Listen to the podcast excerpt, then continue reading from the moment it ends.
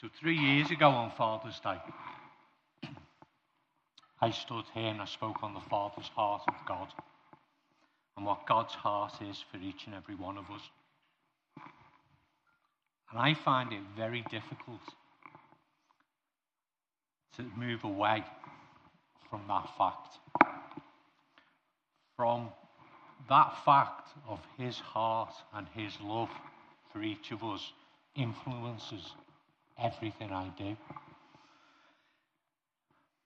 It, it influences every thought and every action, knowing that God's heart is for me and not against me.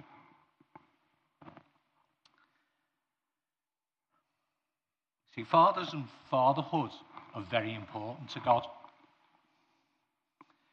He's passionate that his children know and experience this part of his nature. And that's why the devil has been and is still attacking and undermining fathers and their role in family life. And being a father is that important to God that he gave himself the title. It's not just so that we can relate to him, but so that he's an example of what a loving father is. And as believers, it's vital that we know who we are in Christ, that we are co heirs with Christ Jesus, that we've been adopted into the family of God, that we are sons and daughters. However, it's not going to do you much good knowing that and knowing that you're a child of God if you have a skewed view of the Father. So, in John 5 19 to 20, therefore Jesus answered and was saying to them, Truly, truly, I say to you, the Father can do nothing of himself unless it is something he sees. No, start again. Truly, truly, I say to you, the Son can do nothing of himself unless it is something he sees the Father doing. For whatever the Father does, these things the Son also does in like manner. For the Father loves the Son and shows him all things that he himself is doing.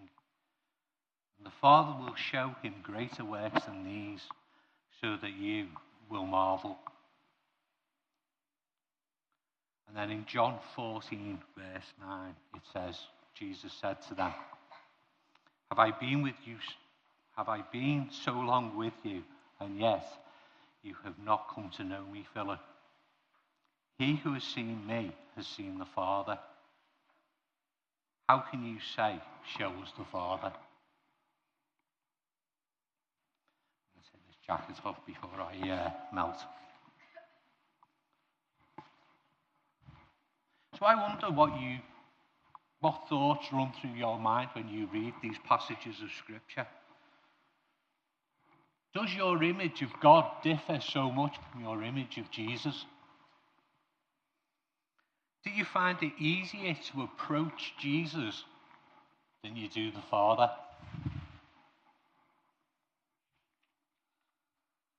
Do you allow your earthly experience of your dad to colour, skew your thinking and your attitude and relationship with your Heavenly Father?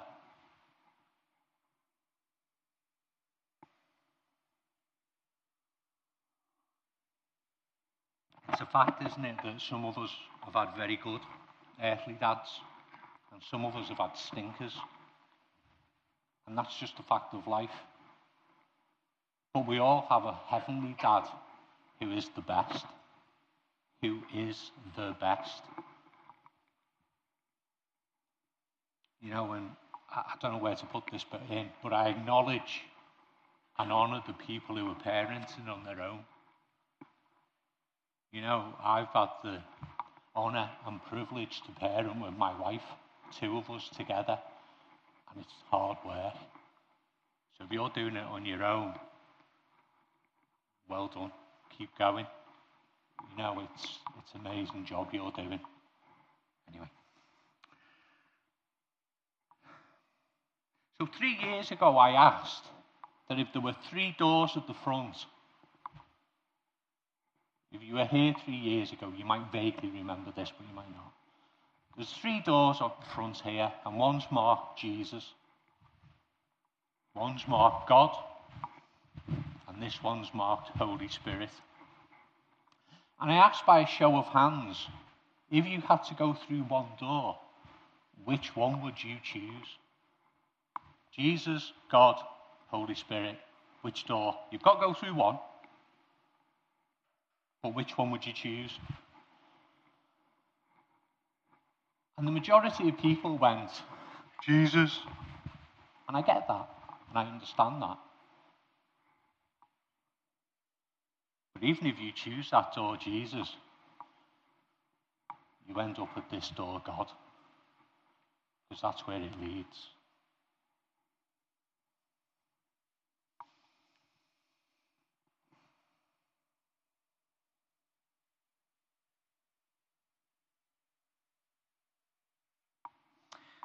Question that we need to answer is why is your image of God and Jesus different? If it is different.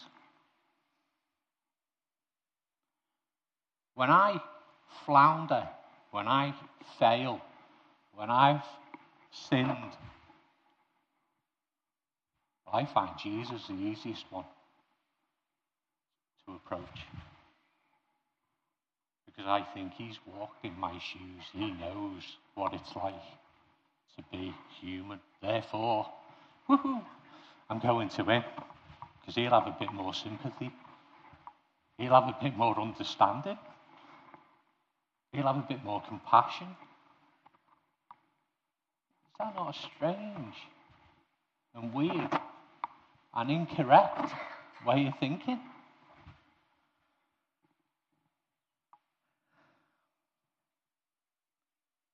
And I think it comes down to this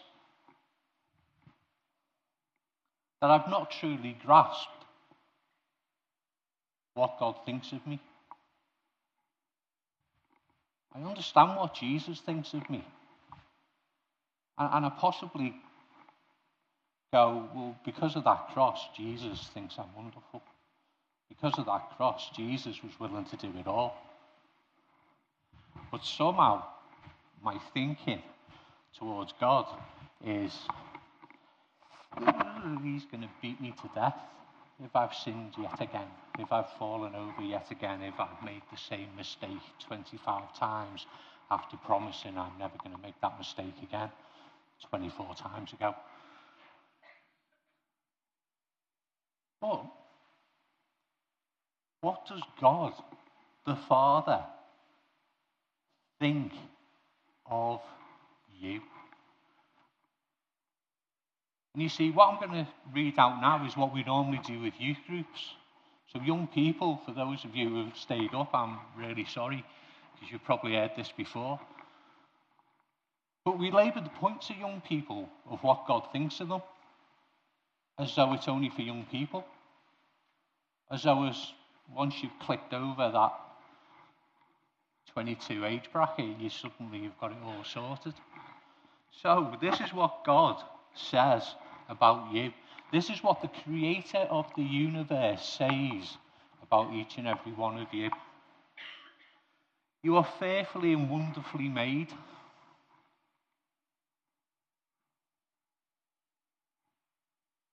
Quite good, that, isn't it? My hands don't actually work as well as they used to for various reasons. But just look at your hands and wiggle your fingers. Are they? Well, just. Are they not amazing? Are, are they not wonderful things? If our Labrador had a thumb on his paws, well, he'd be able to open the fridge. And then it'd be chaos. But we're wonderfully made. You are the salt and light of the world. Not you will be one day. You are. You are complete in Christ, and you have been given fullness in Christ.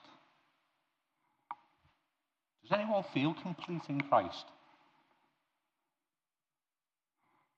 One? Okay. I'm going to come and ask what your secret is later.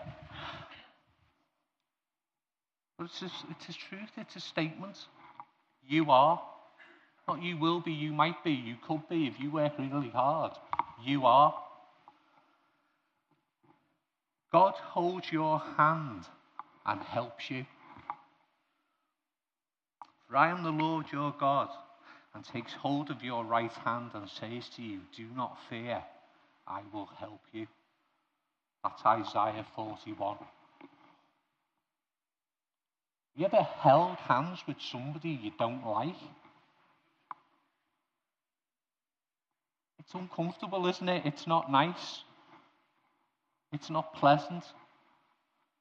And you certainly oh, don't want to help them while you've got hold of their hands. You just want to let go and give your hand a wipe on your jeans and go, that was horrible.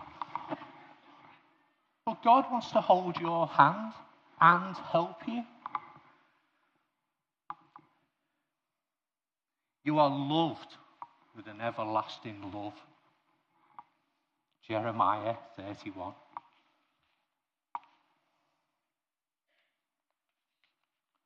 God takes great delight in you and sings over you. Oh, that just, I get lost for words. He sings over you. Can you picture that image? Like a mother laying a baby in a cot and sweetly singing. Can you picture it in your mind? The Lord your God is with you. He is mighty to save. He will take great delight in you. He will quiet you with his love. He will rejoice over you with singing. you are anointed and have been given a purpose, not a mistake. There's a plan and a purpose. You are forgiven and redeemed. You are created in the image of God. Psalm 45 says, You are beautiful. You, you, you, you, you, you, you are beautiful. That's not, that's not some 51 year old fat guy saying that you're beautiful. This is the creator of the universe. This is the King of Kings. This is the Lord of Lords. You're beautiful. You are more than a conqueror. You are a chosen, holy, and dearly loved. You are chosen, holy, and blameless. You are God's handiwork.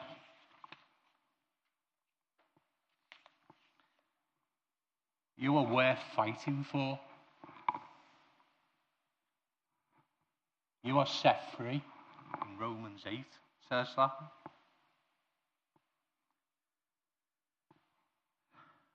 And you are a new creation.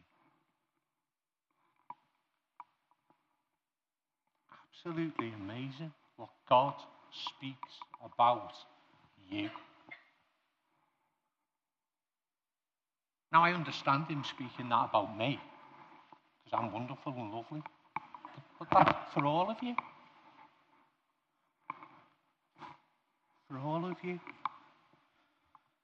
And if you're still not convinced, if you're still having a bit of a doubt, John 3:16, for God so loved the world that he gave his only begotten son, that whoever believes in him shall not perish will have eternal life for God.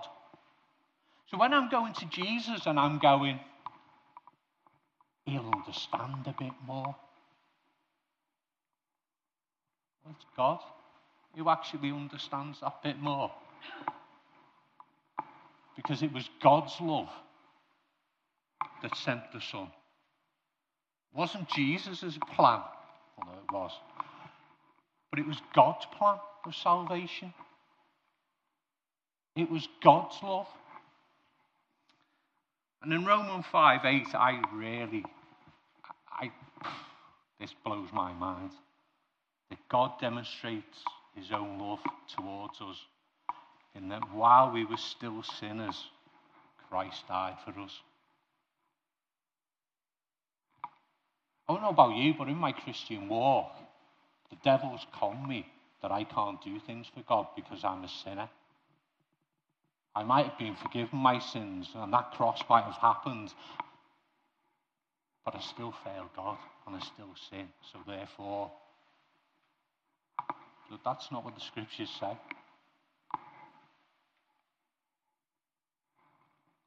He loves me the way I am. And he loves me that much, he wants to change me into the way that Jesus is. But he doesn't look at me and go, oh, it's Courtney again. what am I going to do with him? Looks at me and thinks, there's my son and I love him. So why would an angry God bother to give the best that he had for us. What would we give to save each other and to redeem each other?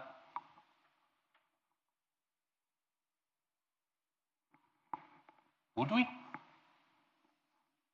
I've got two sons, and I know I've stood here before and gone, I've got two sons, and I'm not giving either of them for any of you. And that still stands, I'm sorry.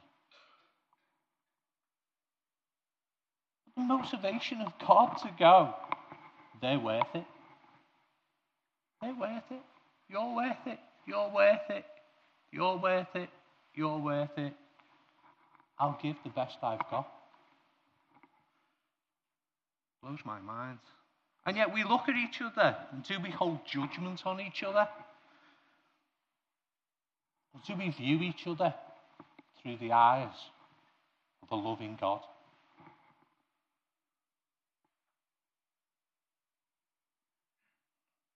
I was going to say something there about my brother. That's why I was smirking, but I'm not going to. Just in case one day he hears this.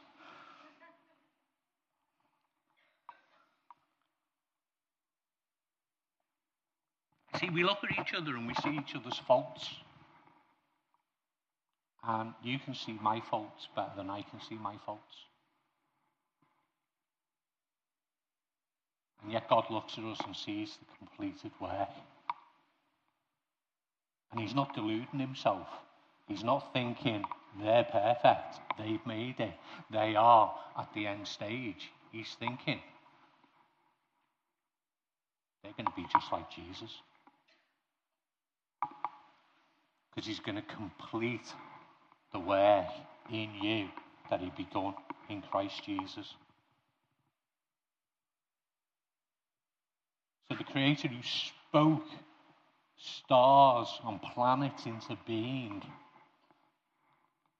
has said, I'm going to complete the work in you through Christ Jesus. Well, there's a body of evidence there, isn't there, of the work that he's completed. It's tried and tested.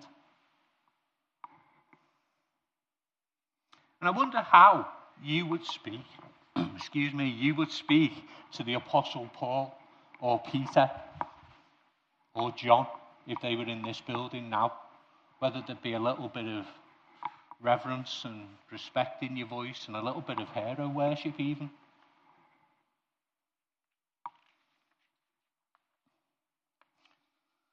But you know what the most important thing to me is? Is not how you guys see me, speak to me, or react to me,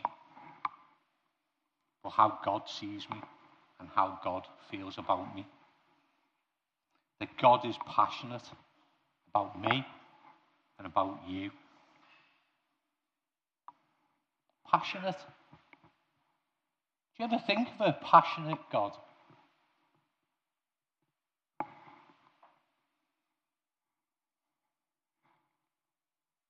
Passionate God?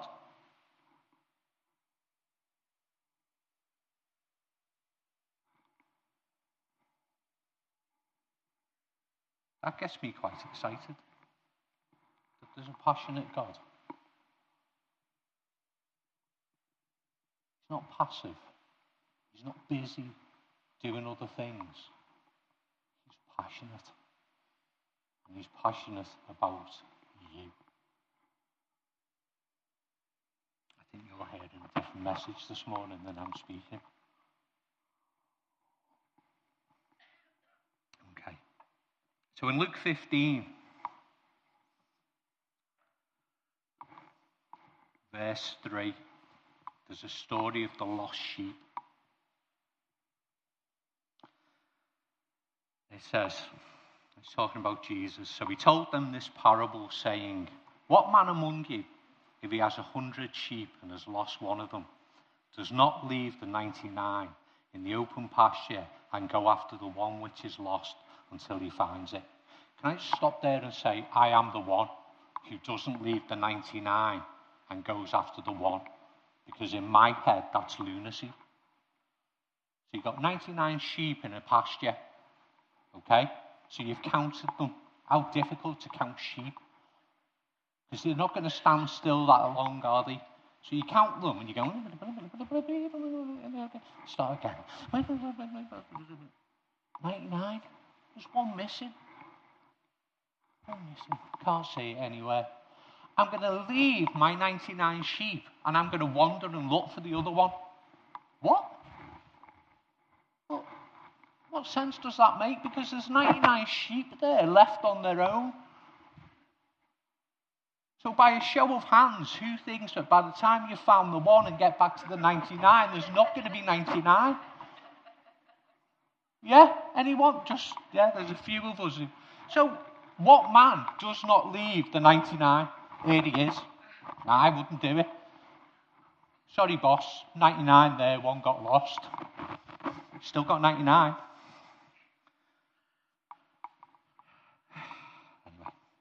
And when he, has, when he has found it, he lays it on his shoulders, rejoicing. And when he comes home, he calls together his friends and his neighbors, saying to them, Rejoice with me, for I have found my sheep which was lost.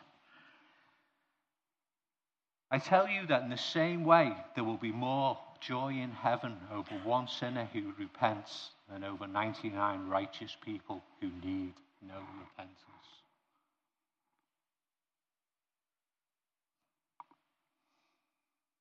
You see, what strikes me about that is one, the lunacy of leaving 99. Two, what was the celebration? What was the rejoicing? I'm willing to put five pound on it that they had lamb in the celebration. It's just my. I'm willing to think that that celebration with his neighbours Lamb was on the menu.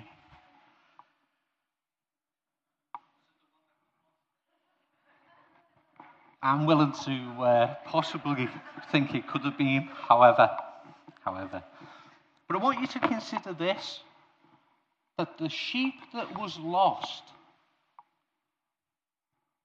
didn't know it was lost and didn't feel the loss and wasn't over there, away from all these sheep over here, thinking, I really miss them 99 other sheep. They were good guys. I miss their fellowship and their friendship. Or even, I miss the shepherd. He was cool. He was all right and he used to look after me. The sheep that wandered away hadn't realized it was lost. I didn't care that it was lost. I felt no loss. And then Jesus goes on to say in Luke 15, verse 8, Or what woman, if she has ten silver coins and loses one coin, does not light a lamp and sweep the house and search carefully until she finds it? When she has found it, she calls together her friends and neighbors, saying, Rejoice with me, for I have found the coin which I had lost. In the same way, I tell you, there is joy in the presence of the angels of God over one sinner who repents. But the coin didn't know it was lost. And the coin didn't feel any loss. And the coin didn't sit there and think as it was stuck wherever it was stuck. I missed the other nine coins. They were great guys. They were fabulous. I miss them. Or even that woman who had us in her purse, she was great. The coin didn't know it was lost and it didn't care that it was lost. And I'm willing to consider that the celebration and the rejoicing over the found coin cost more than the coin's worth. Yeah, I found my coin, I'm going to go and celebrate. Where's the coin? I've just spent it. And then Jesus goes on in Luke 15, verse 11, and he talks about a lost son. He says, Man had two sons. The younger of them said to his father, Father, give me the share of the estate that falls to me. Imagine that conversation. I wish you were dead.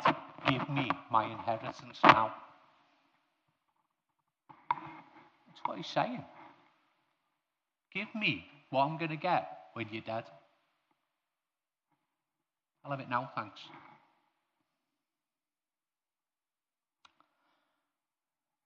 So he divided his wealth between them. What a good father. I had to give him a clip round the ear and send him away. And not many days later, the younger son gathered everything together and went on his journey into a distant country. And there he squandered his estate with loose living. Now, when he had spent everything, a severe famine occurred in the country and he began to be impoverished. So he went and hired himself out to one of the citizens of that country. And he sent him into the fields to feed pigs. So, the son doesn't realize he's lost.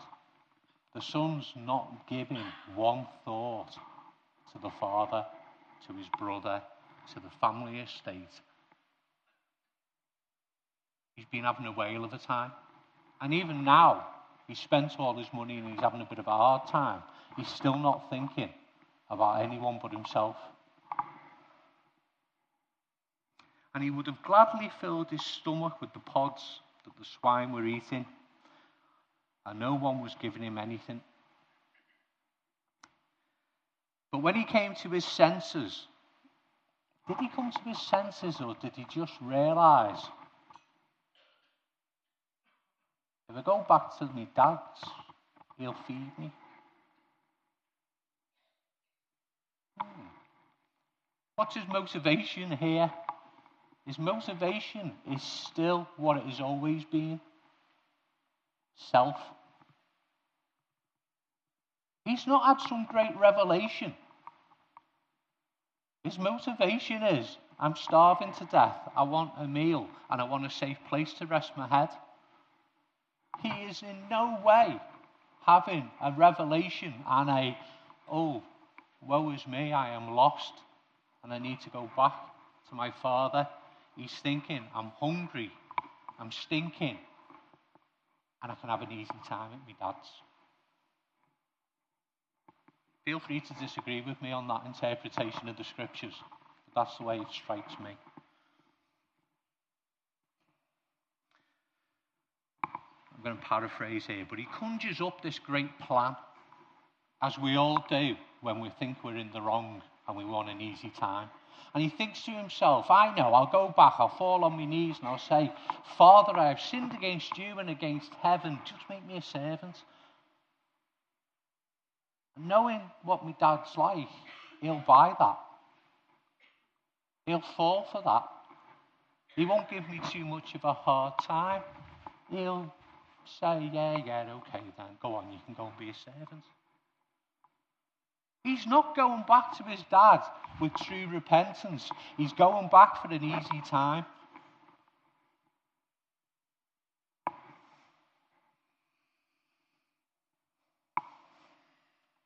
So, it goes on to say,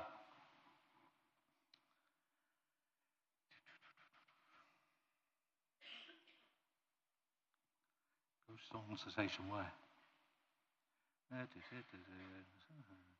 Anyway, right. It, it goes on to say, why can I not find where I'm up to? Right, verse 20. So he got up and he came to his father. But while he was still a long way off, his father saw him and felt compassion for him and ran and embraced him and kissed him. And I'll stop there.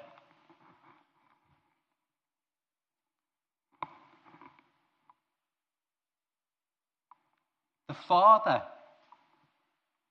saw him while he was a long way off, which would suggest, in my stupid little mind, that the father has been looking on a regular basis along the horizon for his son, which would suggest to me that the father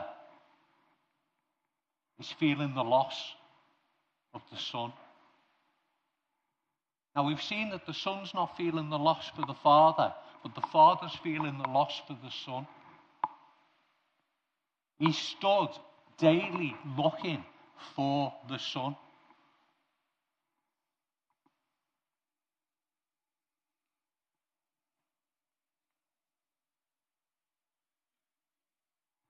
It's the father who's been aching to see him. It's the father who's been longing to be able to hug him, hold him, talk with him. Not the son, but the father.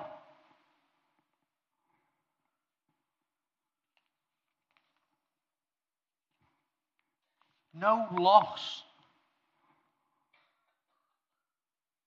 was suffered by the son bit of money. Ah, well, he enjoyed it while he had it. But the father was stood looking. The father was stood aching. The father was there thinking, Oh, will you come home? I want to see you. I want to touch you. I want to hug you. I want to share them daft jokes we shared. And just like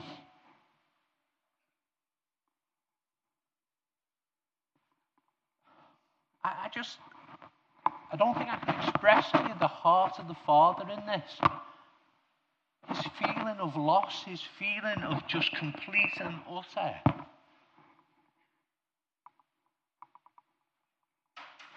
Abandonment of just, oh, I long, I long to see him again. I long to hold him again.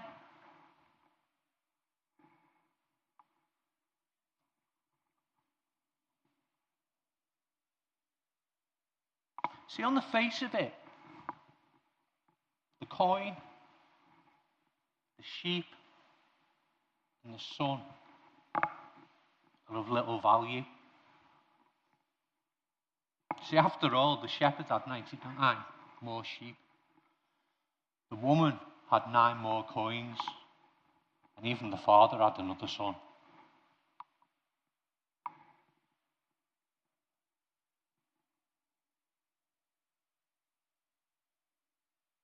But the woman, and the father, they all felt the loss so greatly that they were moved to act.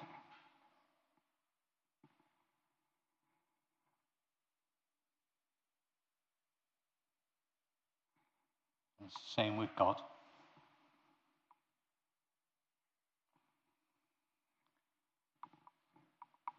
it's His loss, His aching heart, His love, His desire for restitution and restoration of the relationship that motivated his plan of salvation. See, this morning, does your soul know its worth? Do you still see yourself as that dirty, rotten sinner that's no use to God? Or do you see your soul's worth?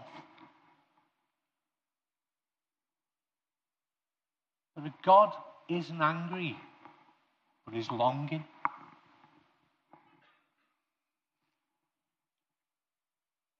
See, you may listen to many voices in this world that tell you your lack of worth and value. I was in a meeting recently with my boss, and when there's a group of us, he tends to, to, to be the Napoleon in the room. I'll tell you something about his size as well. Um, but he, he tends to play up to the crowd.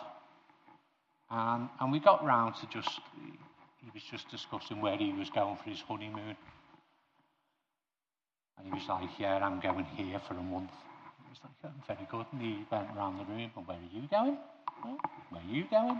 And he got to me. And he went, Where are you going? And that last year we went to Bulgaria, and he went, Oh, You should worked harder at school. You should work harder at school. To which I said back, yes, I've realised that. Having worked for you, I fully understand I should have worked harder.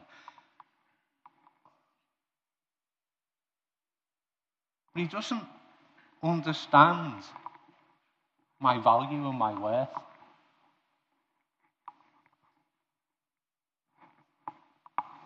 Not a problem.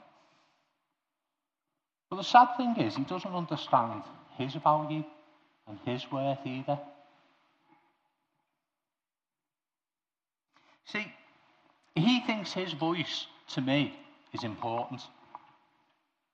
He thinks I hang on his every word, every email, every phone call. Never mind. Delusion's a wonderful thing. But the most important voice is God the Father. And what He says about me, what He says is, I value you. You have such worth, such worth to me that I exchange, I exchange Jesus for you. It's not a bad swap, is it, for one of us? Okay. I'm going to play a song now, and I just want you to listen to the words.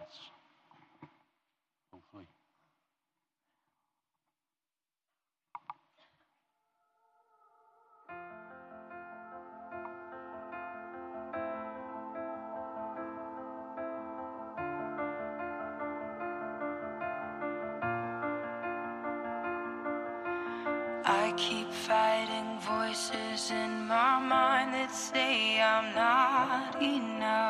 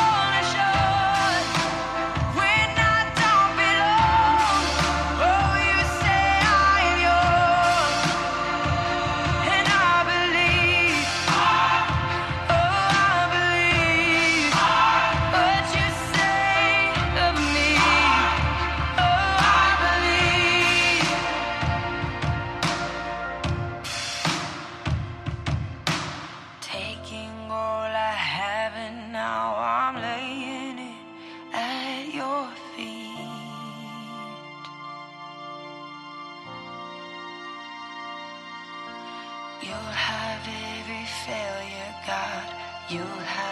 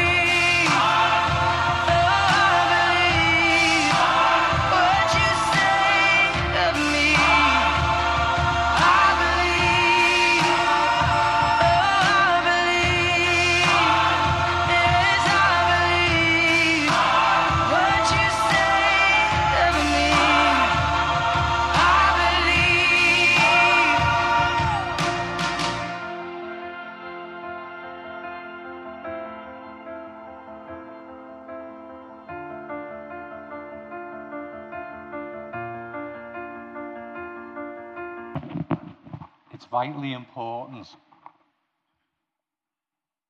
that you appreciate and understand the Father heart of God for you. It applies to you. It doesn't apply to everybody else bar you, it applies to you.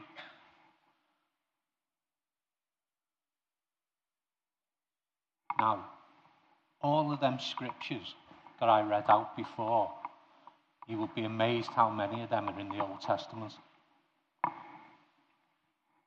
Because the Father heart of God is not a new creation in the New Testament. It's from the beginning of time. In fact, it precedes time. And it will continue forevermore.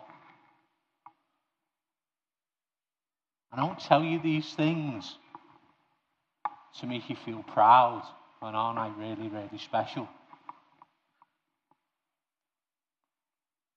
But to make you feel loved and want to tell other people about how he loves you. We sang before, didn't we? Oh, what a saviour. Yeah. Oh, what a saviour. Let's pray.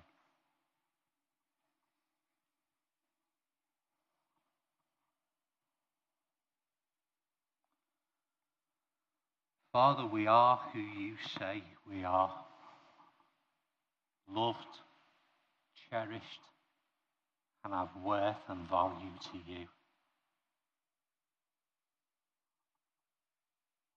Father, we are grateful that you love us beyond anything that we can ever, ever imagine. Father, we thank you that your heart's desire is for us and to have a personal, loving relationship with you. Father, that we would see ourselves as you see us.